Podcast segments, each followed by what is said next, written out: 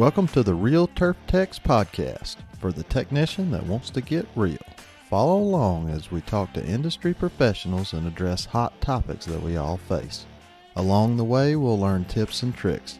I'm your host, Trent Manning. Let's have some fun. This episode of Real Turf Techs on Superintendent Radio Network is presented by Foley Company, a strong supporter of equipment technicians and golf course maintenance departments everywhere. Foley Company offers proven solutions for above and below the turf for turf professionals everywhere. To learn more about Foley Company's line of reel grinders, bed knife grinders, and the Air 2 G2 family of products, or to find a distributor, visit foleyco.com. Foley, ready for play. Welcome to the Real Turf Techs Podcast, episode 44. Today we're talking to James Wilkinson, equipment manager at Buckinghamshire Golf Club in Buckinghamshire, England. Buckinghamshire is an 18 hole private club. James has one assistant working with him in the shop. Let's hear from James. All right, we'll get rolling. Welcome, James, to the Real Turf Techs podcast. How you doing today? I'm good. How are you? I'm doing great. Thank you so much for coming on. Modern technology. You're in England, yep. correct? Yeah, we are in. I'm in London, in London, London. UK. Yep. Okay. Yep. Yeah. And what is our time difference here? So 8 p.m. here. 8 p.m. Yeah. And then it's 3 p.m. here. So five hours. Three. Yeah. Yeah. Yeah. Yeah. Pretty cool. Well, tell us how you got into the turf industry. Okay. So a bit of a background beforehand. Probably around 11, 12 years old, I should imagine. I really started getting into like scooters, like mopeds, two stroke. Me and my buddies, you know, we'd kind of terrorized the neighbors really, buying these mopeds cheap and just using them until they break.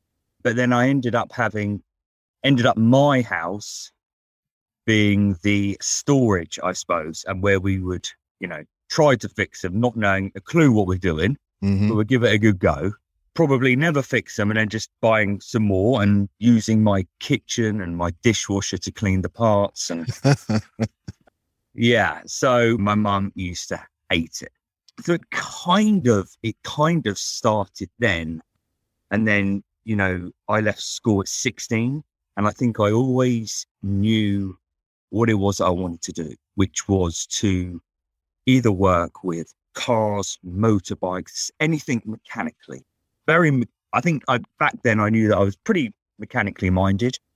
Yeah. So I kind of left school at 16 and I went straight to a Skoda garage at the time where I secured a spot as an apprentice. And I wanted to talk about this late, later on on this, but I got put with a guy who, you know, I'm 16 years old, you know, straight out of school. And I got put with this guy who just kind of I think just didn't want me, didn't maybe want an apprentice. So from the mm. word go, it, I kind of, it didn't work very well. And then I ended up probably within about two or three weeks kind of going into the body shop because I, I just felt like, you know, maybe I was a bit more wanted in there. So obviously the guy at the time maybe just didn't, he was a bit older, maybe just didn't or had the time or the inkling to maybe want to, to train somebody.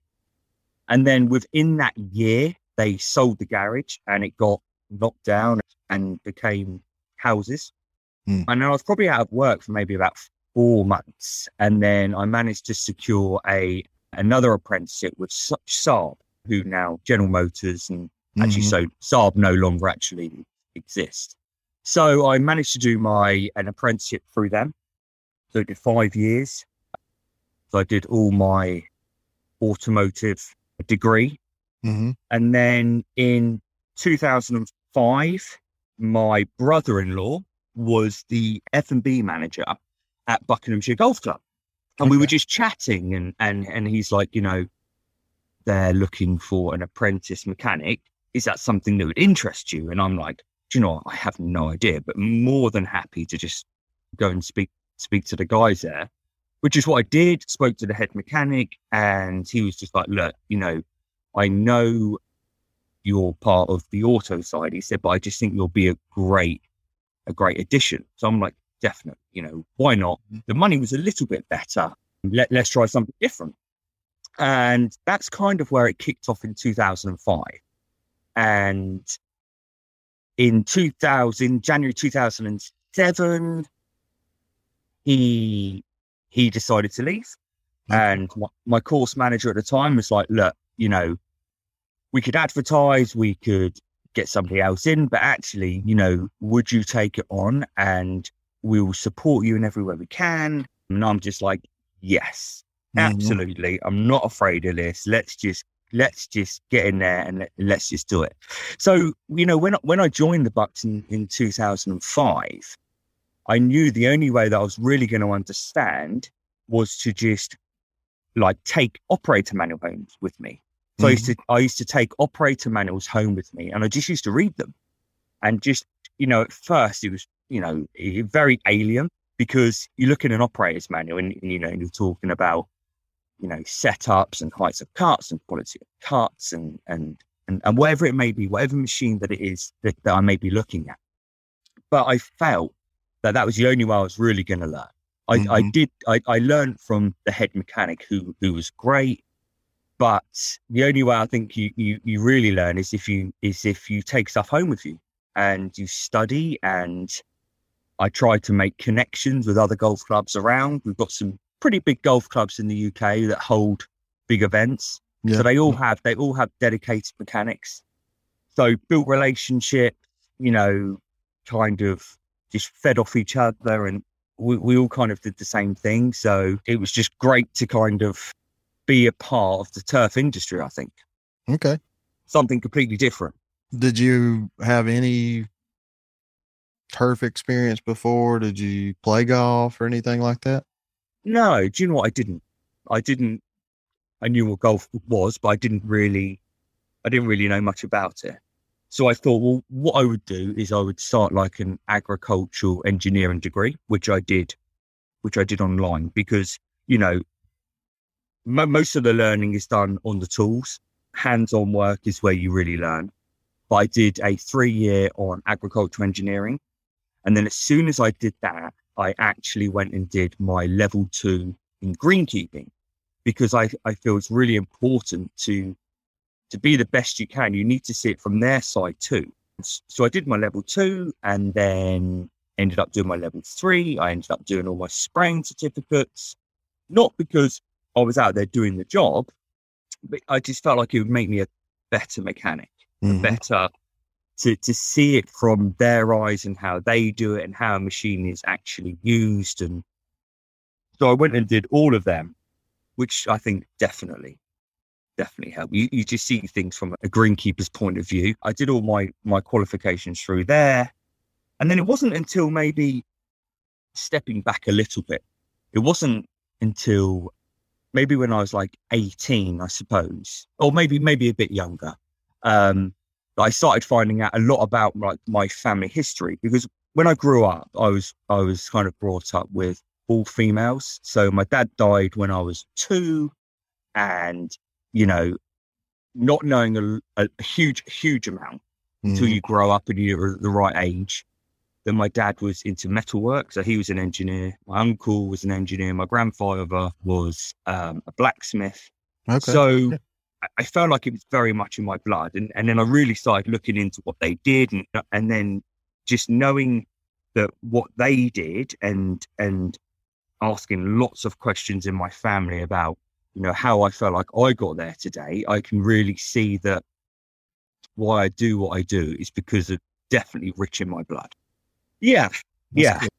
And then, yeah, so 2007, I just kind of hit the ground running, knew what I had to do, started building this amazing workshop because working for a main dealer, you know, it's spick and span. You know, you're bringing mm-hmm. customers mm. in, you know, and if you're showing them around, you know, it's it's health and safety, health and safety, health and safety. So no trip hazards, floor painted, and I wanted to kind of have the same thing in my workshop. I mm-hmm. wanted to have a replica, really. And then in, I think it was like 2010, I got approached by Toro and was like, you know, we are looking for a parts and service guy to kind of represent the UK. Mhm. Would you like to come out? And I'm like, absolutely, because we're all Toro. So I was like, absolutely. That's where I met Kevin Henniger. Oh, okay. And like, Yeah, yeah. yeah. So we we've remained friends ever since. Yeah, yeah. That's awesome. All yeah, always talking, lots of banter.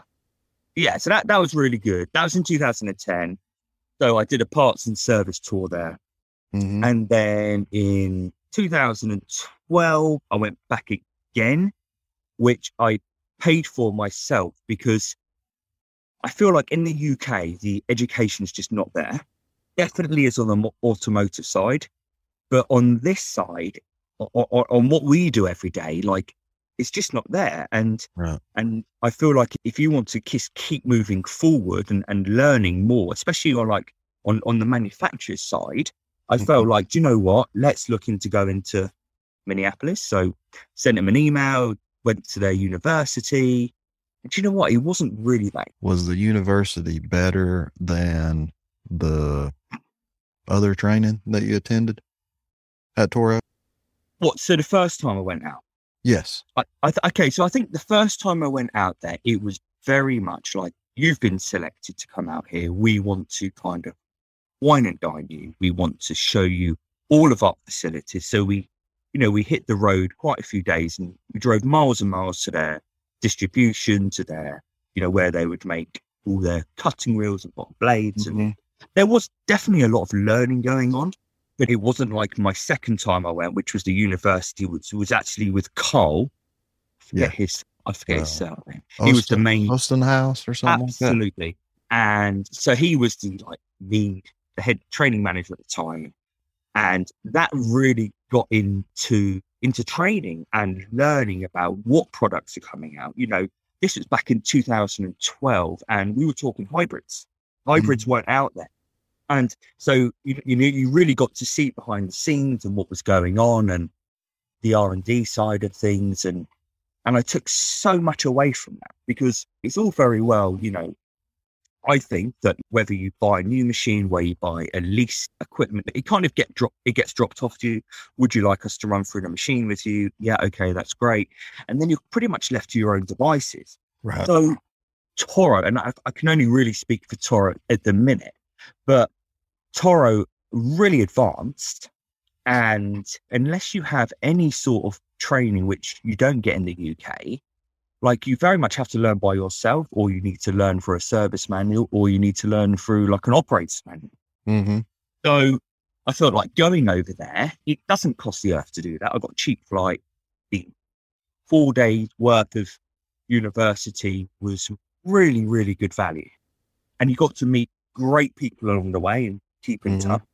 And then, so that was at the Buckinghamshire. And then in 2013, I got approached by another golf club who were literally 10 minutes down the road from me. It was a small members club and they were just wanted to set up a workshop. They wanted somebody to be able to come in and just and just go at it. They were looking Mhm. at setting up a new a lease deal. They wanted input, etc. So I took the plunge, went over there, a golf course called Gerrard's Cross, and again just just made it happen. Like built this amazing workshop.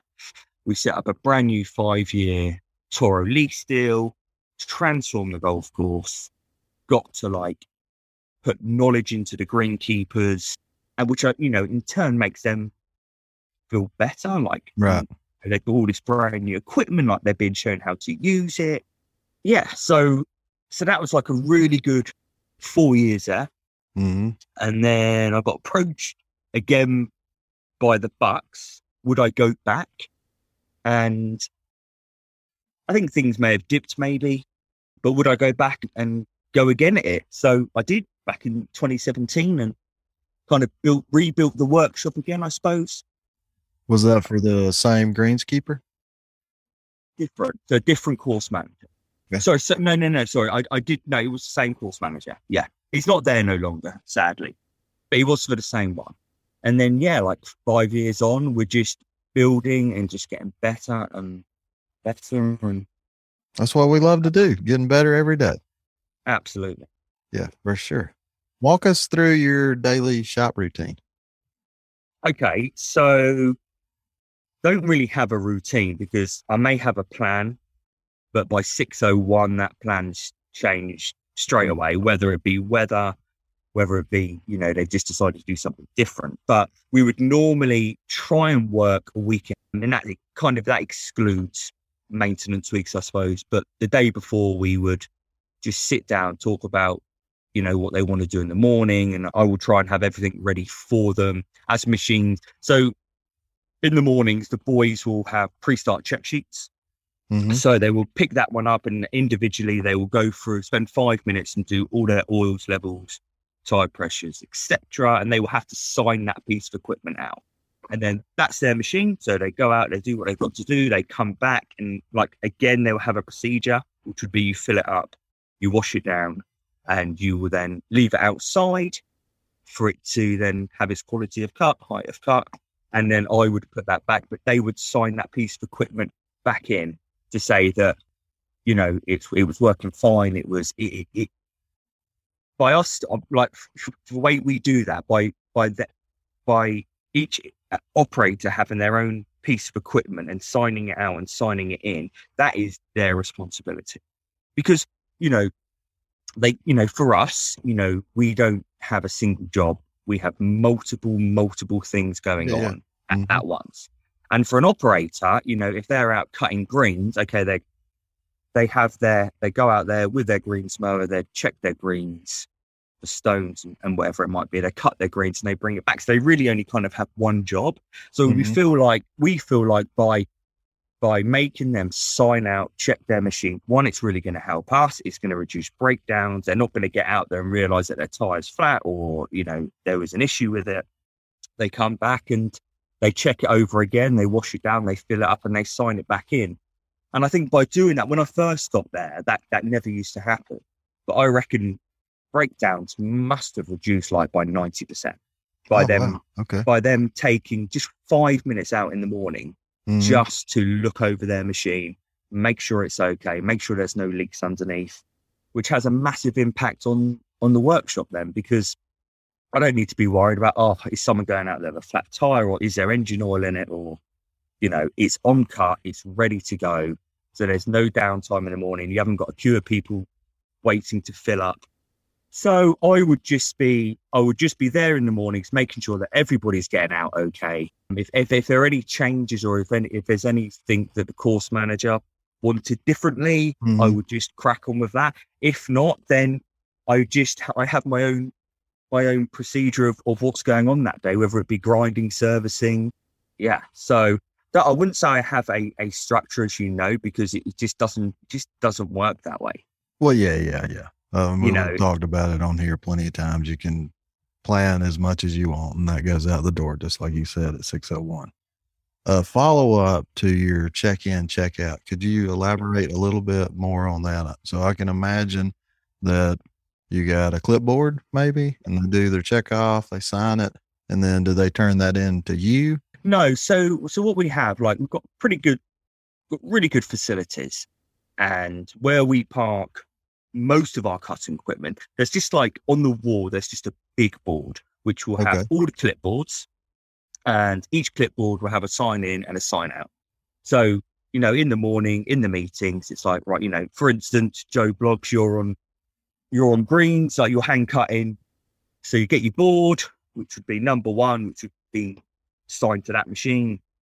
And it would just have your engine oil, anything related to a pre-start will be on there and they would tick to say that they have signed it. Uh, they would tick to say that they have checked it and they will sign it out. Now, if they choose, you know, may, maybe not to check it, but they still sign it out and there's an issue further down the line, I think it's just a way of like making sure that our asset is just being looked after. I totally agree. It makes 100%. Yeah. No, so yeah. It's great. I and, and then, I'm and, asking more questions about it. Yeah. So, and then even on the sign in side, like the boys will come in, they will wash down. From the wash down, they will then go and fill up. They would then go and sign their MER back in to say that they're finished with that MER for the day. It then gets left to me where we do our quality of cut, height to cut. I will park it away. So I can, so and then it's in the next morning, for instance, one of the boys jumps on a 4000 and like it's empty and, oh, I don't know, and it wasn't washing out properly. You can go back to that sheet and you can be like, look, you know, and, and I think what that does is it, you know, the greenkeepers, you certainly don't want to start arguments or anything like that, but they will Mhm. almost pick each other up and be like, Luke, you signed this out, or John, you said you signed this out and you filled it up and, and you haven't. Like, and, Yeah, yeah. and I think Yeah. that just because people don't want to be stood at, at first thing in the morning waiting to fill up or this, that, and the other. So we found that it was a really good way of just making sure that our machines are being looked after, that our machines are good to go in the mornings, because in the summer, as we all know, you've got to be at least a couple of hours ahead of the goal. They'll be on the tee.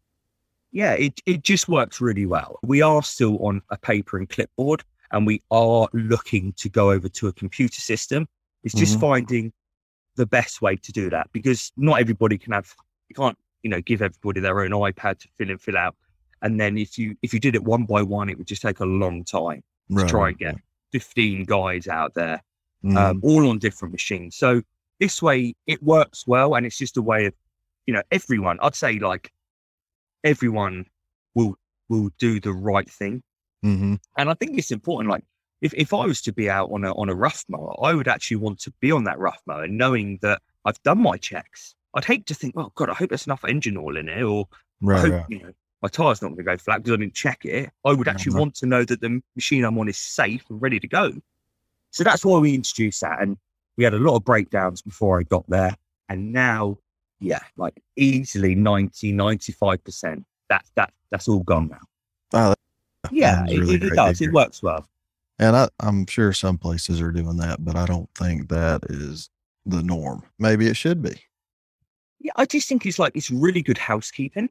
hmm like you know and like i think i saw something on twitter recently and i'm not sure where it was but somebody had put a little label on every machine of how much that machine cost and you know so whoever's if someone's using a flex for instance it's it's in their eye line Yeah, yeah. and this has Yep. cost 12,000 pounds and and that's a lot of money like when, when when we have new guys come in and we give them the introduction we give them the tour and and, I, and I'm with them and I'm like you know this mower here for instance what do you reckon it costs? oh, I don't know maybe like a thousand quid and then Mhm. when you tell tell them it's like 12 times that or or you know that 5800 over there is a 55,000 pound machine and you you know you probably never own a car that Right, so- right. wow, wow, really see that. So I, I want to educate them. You want to to tell them that you know the fleet that we have here is expensive stuff and it needs to be treated with respect. And we're the ones that have to fix it. We're the ones that spend the money on the budget. We're the ones that, and if you can reduce them things, it's all good. I think Yeah, I love it. Do you relief grind? absolutely. Yeah. yeah. So I'm very much a Foley man. Okay. not not knocking Bernhards at all because they're very good, but I'm very green when it comes to grinding because I think if you look at the principles of grinding, you want to get rid of some of that trailing edge. You want, you know, reduce that land, and the only way to do that is to relief front. I don't believe in backlapping, but then I listen to other guys and, and they swear by it, and that's fine. Like if I've got a, a cylinder that's dull, it needs to go on the grinder. So, yeah, don't back that. Don't own a brush. Don't own a tub of paste. Love my Foleys. Love my new Foleys.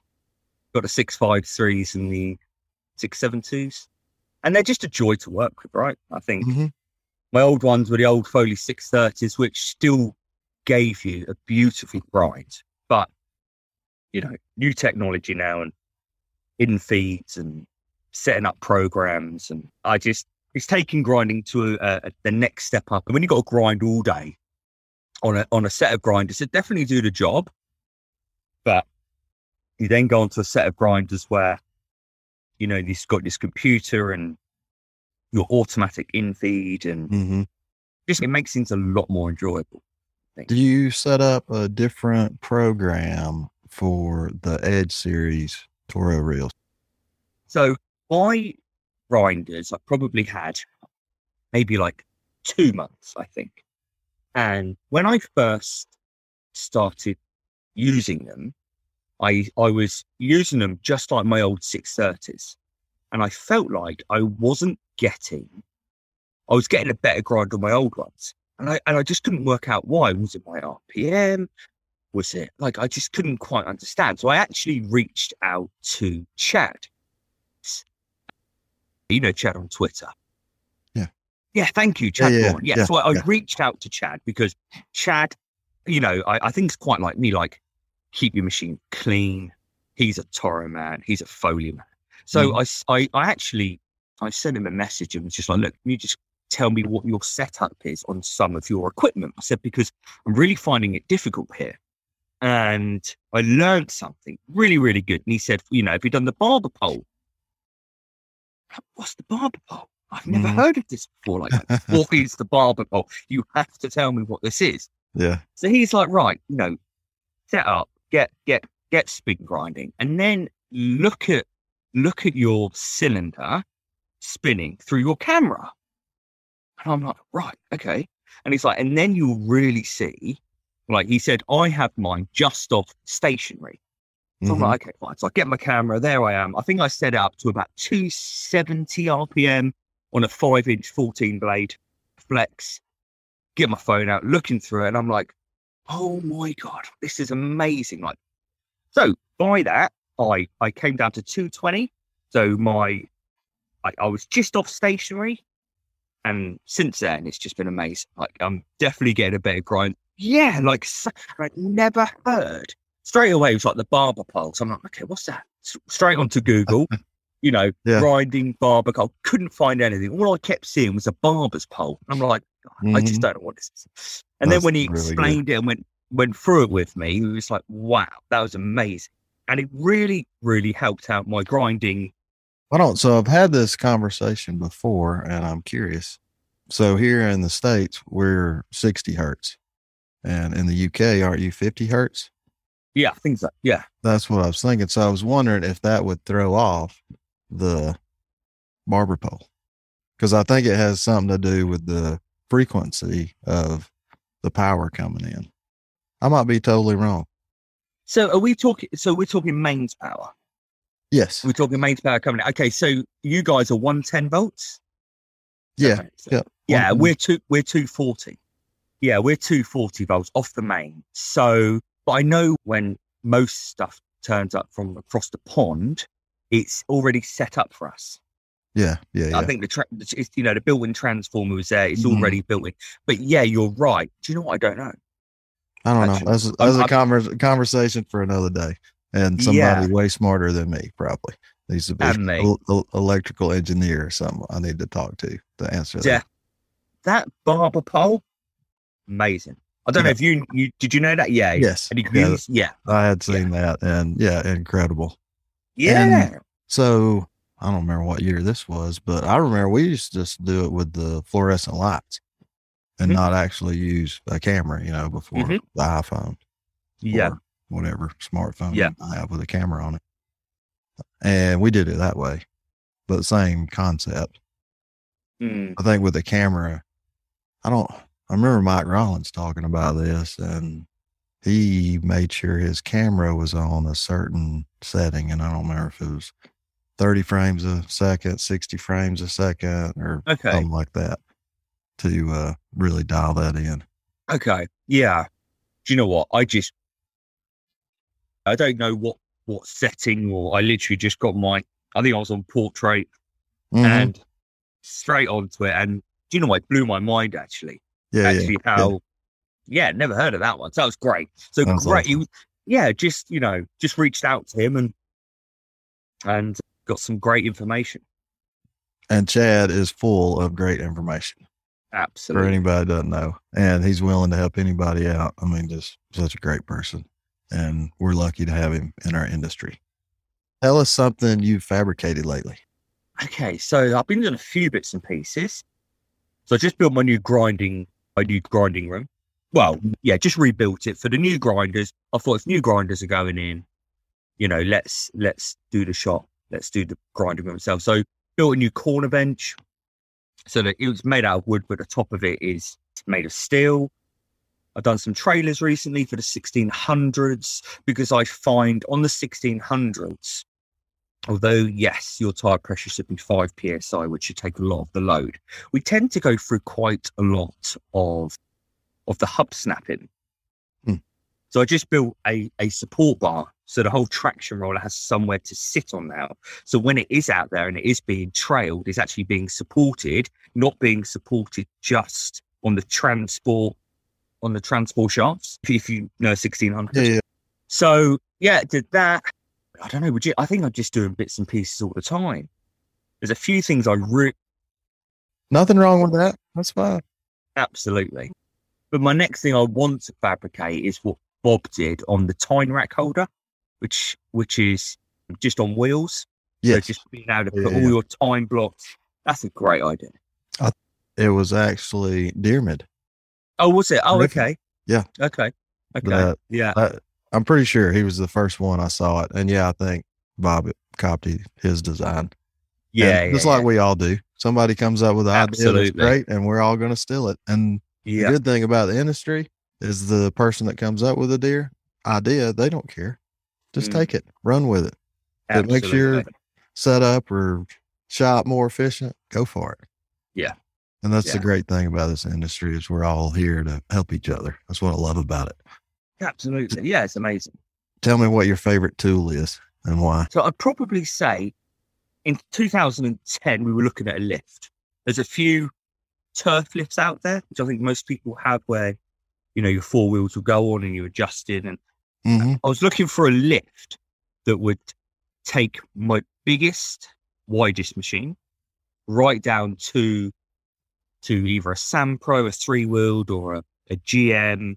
So I was looking for something that would be able to do everything. So I ended up having a got a lift company in, and we put a four post lift in, uh, four ton, put two extra center sections in. So when you drive up, which would take a third wheel, and then in the middle where the jacking beam would be, we just built eight mil aluminium plates, which would take the third wheel and support it. Hmm So I'd probably say my ramp because it can be used for any machine, to a four ton tractor, to the work trucks, to your car, to a pedestrian mower, to to any really. Okay. So I had that yeah. custom built. That was like eleven years ago now, and it's still going strong. Awesome. Um, That's really cool. You have to Yeah. share some pictures of that on Twitter or something. uh, definitely, yeah, yeah. I would like Yeah. to see that. Mm. What do you do to relax? I like golf. I play golf. now. Yeah, I play golf. good. Yeah. So as soon as I got in there, it's like, if I'm going to be in this industry, I'm... so, and ever since, I think, you know, I always just get that golf bug. And now I just love golf and I play every weekend. And if I'm not probably playing golf, then just being with my family, I think. So, Yeah, Nothing three year old boy. Oh, It's absolutely. awesome. Yeah. So, So you got a son that's three. Any other kids? Uh, no, one son, three, maybe another one soon. Okay. Yeah, just enjoy that family life. Yeah, I understand that completely. I'm a girl dad. I love my girls. Yeah. and they're Yeah, growing yeah, up yeah. too quick on me. it only feels like last year I had him and all of a sudden he's three. Right. And so, yeah, absolutely. It does go. So I think you, for me, it's just spend as much time as you possibly can with them and enjoy them. And um, Hundred percent. Because you that's Yeah. one thing you can't make more of is time. So enjoy it while you got it. And absolutely. tomorrow is not promised. What? No, exactly. What what's the strangest thing you've seen at work? Well, you know, listening, I've listened to pretty much most of your podcasts now. And I think, you know, definitely, you know, mowers being turned over. And, but actually, in the last, you know, 20 months since the pandemic hit, I think one of the strangest things is finding it really hard to find people. Mhm. Like, I'm finding that really strange. Like, we are advertising everywhere. We are, you know, just trying to get people in. We are trying to get people interested. We are trying to just recruit. Mhm. And there's nobody out there. There's just nobody out there. And actually, I find that really.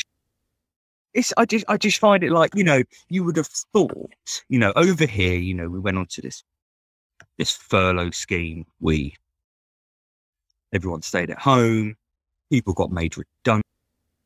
People were probably looking for, you know, possibly changes of careers and maybe, you know, people would move back home. And, but I, I, I just always had in my head that when we get back out of this, there's going to be a lot of unemployed and a lot of people looking for work and maybe a lot of people that are just going to go out and try something new because why not? I've been made redundant. Let's try new. And it's almost like the complete opposite. It's almost like there's nobody out there. Just I, I'm finding it really strange that we're advertising. You know, I got an assistant recently, which I'm just kind of blessed with because he's really. But if, if I didn't have him and I had to kind of recruit, I think I would just struggle so much. And trying to find good greenkeepers at the minute, so hard. Yeah. Really, really Yeah, hard. it's a struggle. Whether it be greenskeeping or working in the shop or just your uh, local fast food restaurant. They find somebody. Yeah. Yeah. Um, over here, like the hospitality industry has just been hit really hard. Um, so I know they're definitely trying to build that side of things up. But sorry, going back to, yeah, like your question, like the strangest thing, I've seen, yeah, quite a few things. But as I currently speak, I think the strangest thing is just, you know, going back 10, 15 years ago, you would have a cabinet of CVs. And if somebody left, you'd pull out your CVs and you'd look through them and try and find the best one. You'd give them a call. And, you know, uh, now there's, it's just not there. Oh, I don't, I'd love to know what the next few years is going to on, on the industry. Right. It could be very, very interesting. But I've heard a few people on your podcast say the exact same thing. So I find that quite strange. Yeah. Yeah. No, that is strange. And we're struggling to find staff, not necessarily even good staff, just somebody that will show up, just, a, you know, a body. And it's hard, it's hard to Yeah. find. someone that, someone that has a heartbeat, Right. just like, please come on. Yep. What's Um, one of your pet peeves around the shop? Ah, just people that don't wash off properly. That is my pet peeve. Yeah. That you you go and you go to put a myrrh on cut and it's just full of grass and I just don't understand. Mhm. like we have a thirty thousand pound wash down facility, Mhm. you know, and that's my biggest bugger. Yeah. People can borrow a tool maybe and, you know, they haven't brought it back. Yes, that's annoying, but you can't put something on cart if it's full of sand or if it's full of grass. And Yeah. and I just think there's just no excuse for it. It's just laziness. Yeah.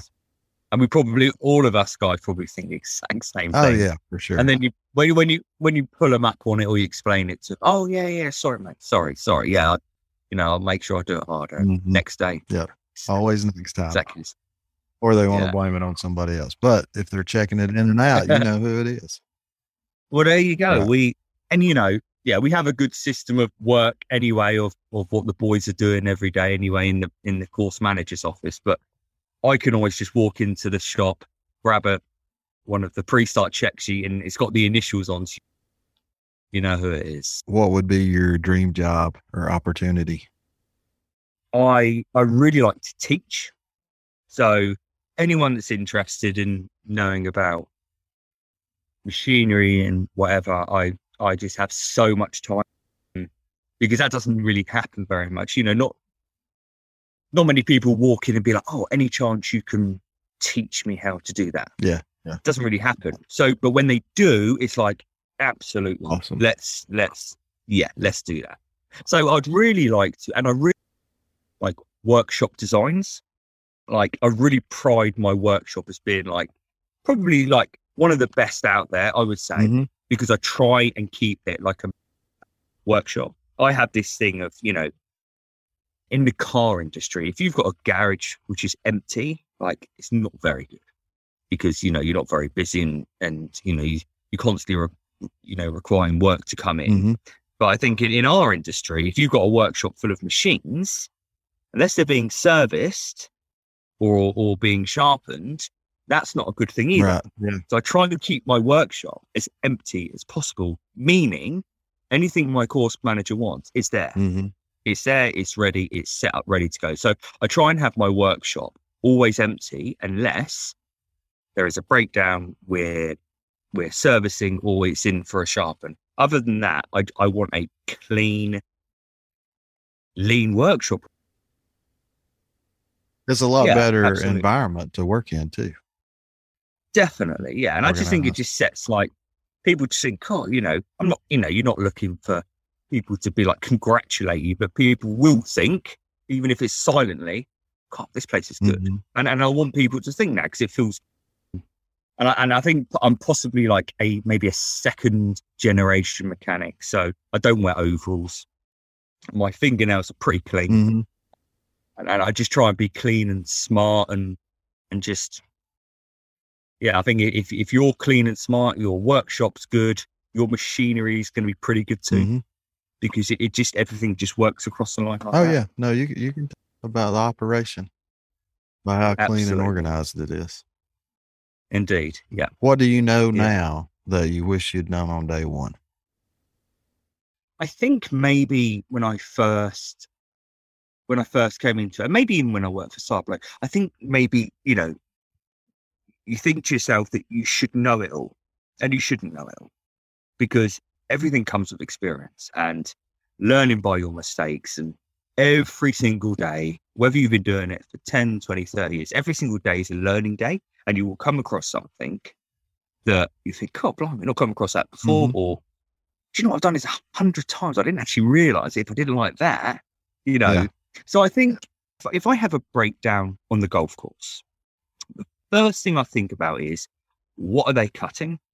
What machine are they on? And how how would they have been using that piece of equipment? Mhm.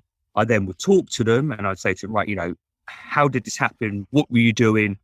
Did it just suddenly shut off? So I'm I'm gathering all this information before I've even got out there.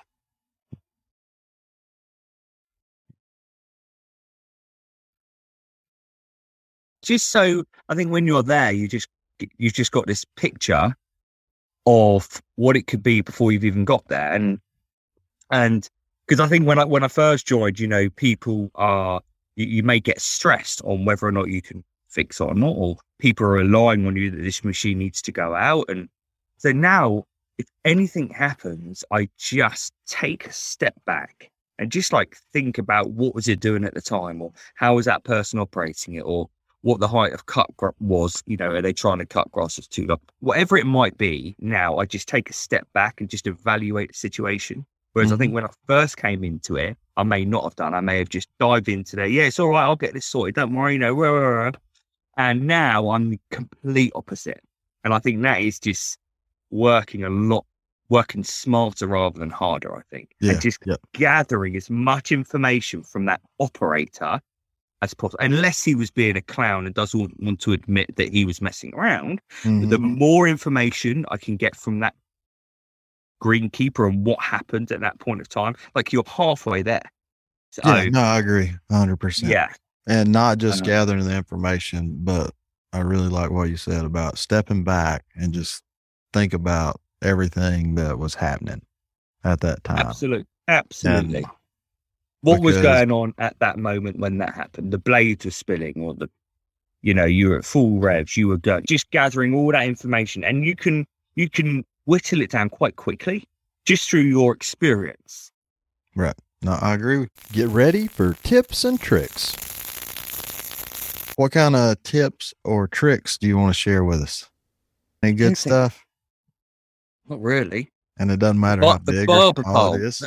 Yes, the barber pole. um, which is not mine at all. So, but that that was that was really good. Tips and tricks. Maybe what we just spoke about, and that was you know just if there was a breakdown or if if there was an issue, just and it may not be a trick, but I'd say it's definitely a tip. Is to is just to don't don't get overwhelmed. We all know that that machine might need to go out there. It might be first thing in the morning, and one of your roots has gone down, so the other boys are going to have to hand cut your tee or approach or green, whatever it might be. But just, just step back and and I think that would be my tip. I think just yeah, don't get too stressed and and I think that's a great tip because it's easy to get overwhelmed to jump in head first before you've even thought about what it was. And then you start, you know, chasing electrical problem this way or that way. And it ends Yeah, up or- with yeah. hydraulic problem. And so, and and, and they weren't even there. you know. Right. And normally, as as I think we all know, like it's normally the simple things that go wrong with them. Oh yeah, Um, for sure. You know, whether it be, you know, whatever it might be. I always find nothing catastrophic, or in, in my shop, in, in the way we work, nothing catastrophic really happens. It's just simple things. like-. For instance, one of the boys today is on a roller, keeps cutting out intermittent. You know, they're like, oh, I think there's something wrong with the engine, blah, blah, blah. I'm like, just bring it back. Let's have a look. Straight away, right, there's three safety switches on there. It's got, if it's intermittent and it keeps Mhm. going to cut out, and it was just a parking brake switch. Mhm. All I do, all I, you know, like most people do, I, sti- I stick a split pin in it, right, bypass that switch. If it works, there you go. And I just find that most issues are, they're pretty simple. They're nothing, you know, most manufacturers are pretty good, but Toro, uh, you look after their equipment, they will look after themselves. And I, I've never really experienced anything too major.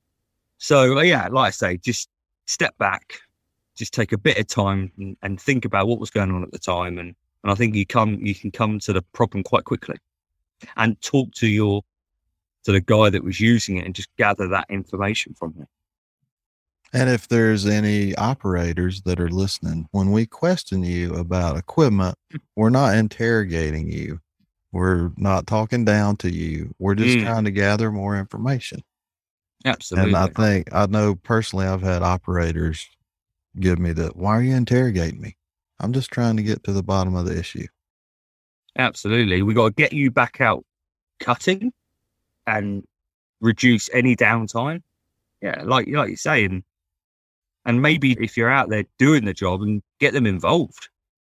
Like I'm all for the more you can, you the more you can fill them with knowledge. Like knowledge is power, and and the more you can fill them with knowledge, the more like they can, without them even knowing it, but they will help you along the way in maybe just looking after that bit of equipment. Or if they come across that problem again, they know maybe no, not to do it because of what happened last time, rather than doing Yeah, the exactly. same thing, the same problem. So I just think just fill these guys full of knowledge because it's, do you know what? It's really enjoyable and it's good knowledge. Like most inspiring greenkeepers, I would imagine, are looking to one day be a course manager. And I don't think it's until you be a course manager that if you haven't got a mechanic Mhm. and you're on your own, and you know, nowadays your dealers I'm finding are not what they used to be because they're struggling with stuff Oh, and they can't get to you next day like they used to be able to. It's it's mhm. Monday today. look, we should be able to get to you on Friday. That, that- that's no good. Right. So as a course manager, like they should like as a greenkeeper and, and wanting to aspire to a course manager, fill your head full of knowledge. Whether it's just being able to set up a cutting unit or being able to plug a tire or just get them basics behind you. Mhm. Because um I'm not a course manager, but if I was a course manager, I would want a good mechanic Oh, for sure. Yeah. without a doubt, because you've got enough on your shoulders to be worrying Mm-hmm. about. And I think the course managers that have had the opportunity to have a good mechanic, they really know the value of a good mechanic. Mhm. And most of those people that I've met don't take it for granted that they have a good mechanic. Yeah, definitely. And I don't think they know that until they're in that position. I think a lot of greenkeepers, I don't know whether it's the same over there, but I just think they think that you're maybe unapproachable, maybe you're the grumpy one, maybe I don't know, this, that, and the other. Like if you come into my workshop, I am not grumpy at all. Like I am willing to help. You know, if you come in there, like, how's your day? What's going on? Do you need any Mhm. help? Like I am the I try and be that complete opposite. One, because I don't want people to think that I'm grumpy, but also I'm not grumpy. And I don't want you to feel like that you can't come in. I Mhm. don't want you to break something or if, or something was to go wrong and for you to feel like I can't go in there and tell him that because he's going to shout at me. That's the last thing I want. Like, I want you Right, to come in and be like, look, had a bit of a moment. I've gone and done this. All right, it's fine. Like, as long as you weren't doing it on purpose, there's no issue. I'd much rather you just come and tell me and let's get the problem sorted. Let's Mhm. try and work out a way of if of it not happening again. And that's whether if you need more training or I don't know, whatever it might be. I just I don't want people to think that I'm not approachable. Right. Because I think if if if your staff aren't telling you things, wow, that's that's just going to cause you a lot of headaches. I know. For sure. Tell the listeners how they can get a hold of you. So I'm on Twitter um, at J Wilkinson underscore underscore. I think I kind of have a, an Instagram account, a work one. Probably don't use it like I should do, but I'm on there. Yeah, and I'm on LinkedIn. Yep. So, and I do. Do you know I talk to many guys on that actually? On Reach LinkedIn? out, reach, reach out to people. LinkedIn and and Twitter. Okay. Awesome. Um, I, yeah, I would encourage anybody listening, just reach out to people. And most of the time, you'll find it's a pleasant conversation and they're willing to help you in whatever you're looking for. And especially if you see something on Twitter or LinkedIn, a great idea, and you want more information, all these people are more than willing to pro- give you more information. absolutely. And in the end, you end up making a friend. Oh, I mean, a it's like you and Kevin. I mean, Yeah. how great is that? It's amazing. Yeah. It's like like we don't actually talk much about work. We Okay. talk- Yeah, yeah. More on a friend, personal. How's your missus? How's the kids? What have you been up to? You know, Yeah, it's just we all we're all going to keep paddling. So hop in the boat. We're going to keep paddling. Well, thank you so much, James, for coming on. It's Thank been you. a pleasure talking to it you. has. Yeah, and yeah, it's probably time for you to turn in so you can get up in the morning. absolutely. All right, thank you. We'll talk to you soon. Cheers, Trev. Hope you enjoyed hearing from James. He's one stand-up guy. I thoroughly enjoyed the chat we had. I think it's really important to communicate with our crew. We have to get rid of the stereotype of the grumpy mechanic. And I know that's easier said than done. I, I speak from experience. It's hard sometimes when we're getting bad news on a daily, sometimes hourly, minute basis. So it, it is hard fight, but we got to fight the stereotype. We got to be more open with our crew, and I really think it'll go a long way. And if we can have a better relationship with our crew members, maybe we can get them to take care of the equipment a little bit better. I think it's so cool that James went to the Toro School on his own time from the UK. That's unbelievable. And it shows the value of good education. The other interesting thing that I found out is James met Kevin Henniger at the Toro School that year. And they've been friends ever since and communicate quite a bit through WhatsApp. And James is also a member of our WhatsApp group. And it's been great having him in there. And I did the latest math in the WhatsApp group. We got 802 years of experience out of 42 people that filled out the survey. It's just crazy to think about the amount of experience in that group. And don't forget, this year we're focusing on mentoring. It's an important job that we all have. And if you're at a shop and you're the only technician there, you can mentor somebody on the crew. Until next time, see you. Bye.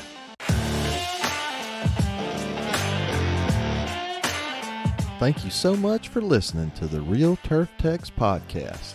I hope you learned something today. Don't forget to subscribe. If you have any topics you would like to discuss or you'd like to be a guest, find us on Twitter at Real. See you bye.